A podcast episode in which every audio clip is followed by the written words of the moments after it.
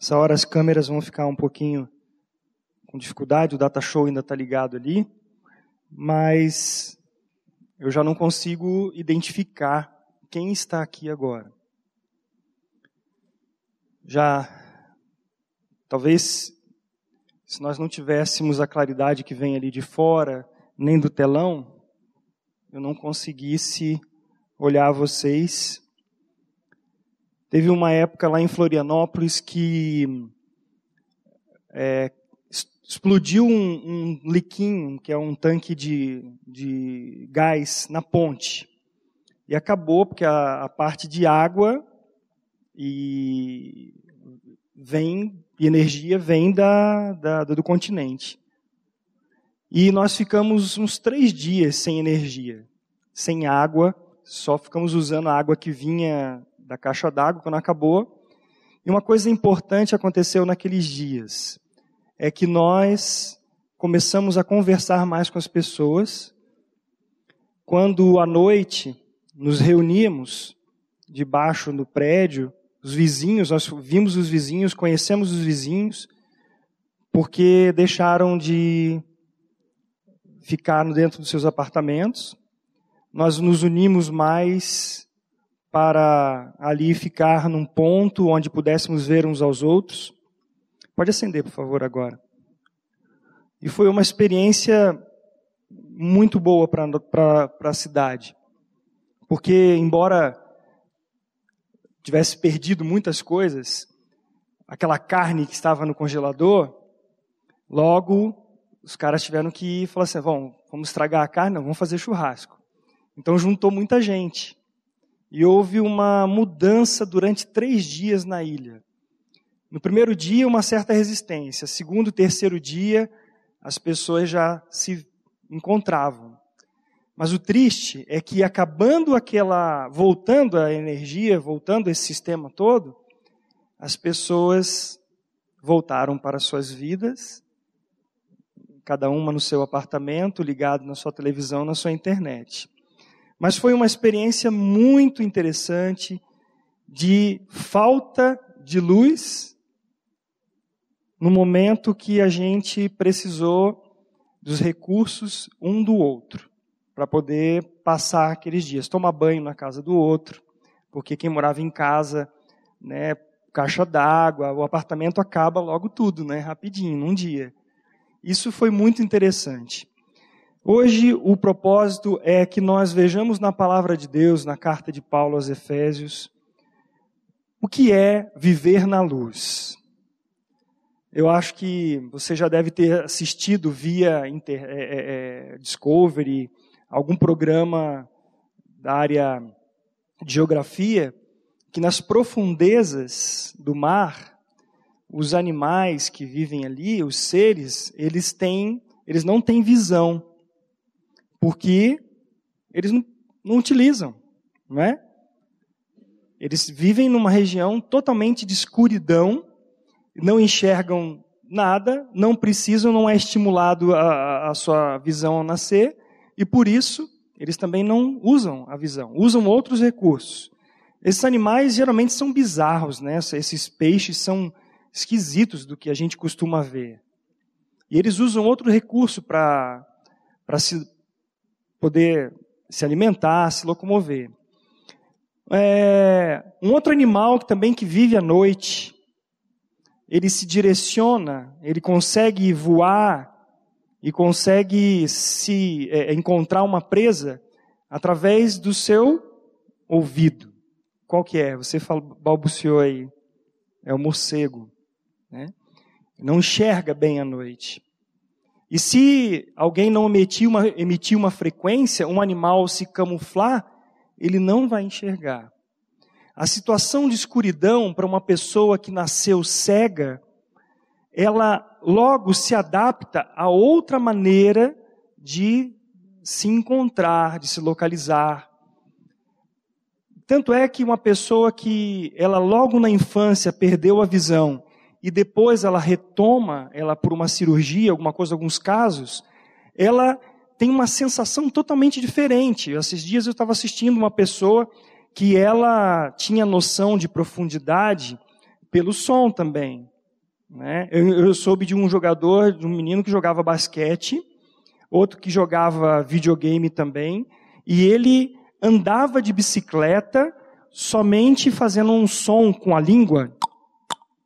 E ele ouvia esse som ir e voltava, porque você sabe que a frequência ela, ela se choca. Nesse ambiente aqui, por exemplo, o som que nós estamos ouvindo antes, ele está rebatendo em alguns lugares. E aí é necessário algumas, alguns tratamentos acústicos para evitar que o som fique reverberando. Mas ele usava esse recurso para poder conseguir acertar uma, uma cesta. Fazer com a bola de basquete uma cesta, para jogar videogame. Interessantíssimo isso. Mas a visão é algo que quando uma pessoa tem e perde, é, ela tem que ter uma adaptação muito grande para conseguir fazer algumas coisas que ela fazia antes.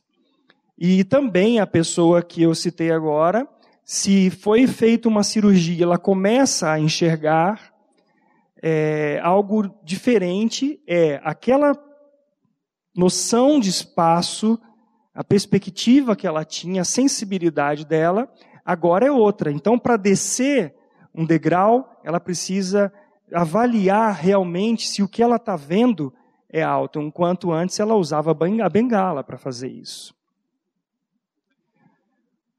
Agora, que, que a gente pode pensar em relação à nossa vida? Antes disso, eu lembrei agora de um exemplo muito, muito legal. Nós tínhamos, eu trabalhava na CEL, um clube japonês aqui, eu era, eu era técnico em natação, eu fui, eu me especializei na área de performance, e eu tinha uma nadadora, nadadora de peito, uma menina forte, nadava muito, mas ela enxergava muito pouco e ela usava um óculos grosso fora d'água. Um dia, ela conseguiu fazer um óculos de natação com uma lente que ela pudesse usar dentro d'água.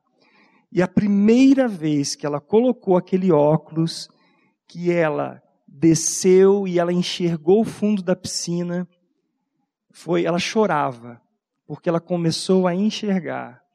Eu não sei se vocês viram já também alguma reportagem com um bebê que não enxerga quase nada.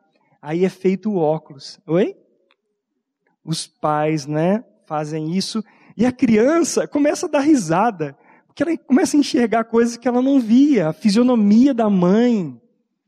Essas experiências são bem marcantes. Se nós estivéssemos num ambiente como lá em cima, como vai ser a reunião dos jovens, logo esperamos, eu ia fazer uma dinâmica com vocês. Nós íamos colocar vendas nos olhos. E nós seríamos guiados por alguém. Eu não sei se alguém já fez isso.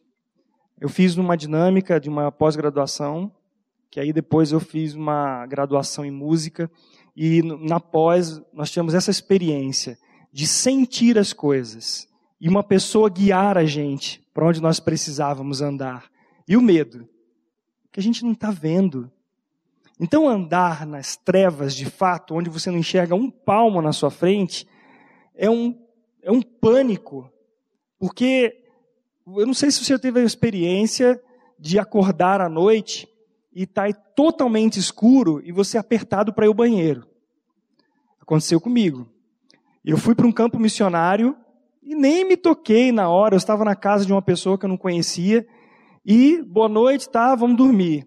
Era um irmão muito simples. Nós dormimos no chão, várias pessoas ele apagou a luz e o banheiro era lá de fora da casa. Aí eu acordei à noite com aquela pressão, né? O banheiro. E agora? Onde é o negócio para acender a luz? Gente, você não pensa. Parece que o tempo não passa, né? E aí tava tateando e pisando, ai, ai, aquela coisa, até que o dono da casa acordou, acendeu a luz de fora, me levou lá no banheiro. E eu fico pensando, você contando isso, você lembra de alguma experiência sua? Andar nas trevas, andar na escuridão é algo que é terrível, terrível. A gente não sabe se vai ter buraco, a gente sabe se num lugar que nós vamos passar que tem mato, nós vamos ter um bicho. A gente não sabe porque nós não vemos. Essa é a realidade de quem não tem a luz de Cristo. Às vezes, para nós que já fomos regenerados pelo Senhor Jesus, algumas coisas são tão claras e a gente vai assim, puxa, mas isso aqui não tem nada a ver comigo, isso aqui não, não, não quero fazer isso. Não, porque você é crente, né? Não, não é porque eu sou crente. É porque isso eu não, não tenho, isso não me atrai. Eu já vejo que isso não é bom para mim. Mas será que nós estamos enxergando de fato o que Deus quer da nossa vida, o que Deus quer fazer em nossas vidas? Ou nós estamos nos guiando por nossa visão que é precária?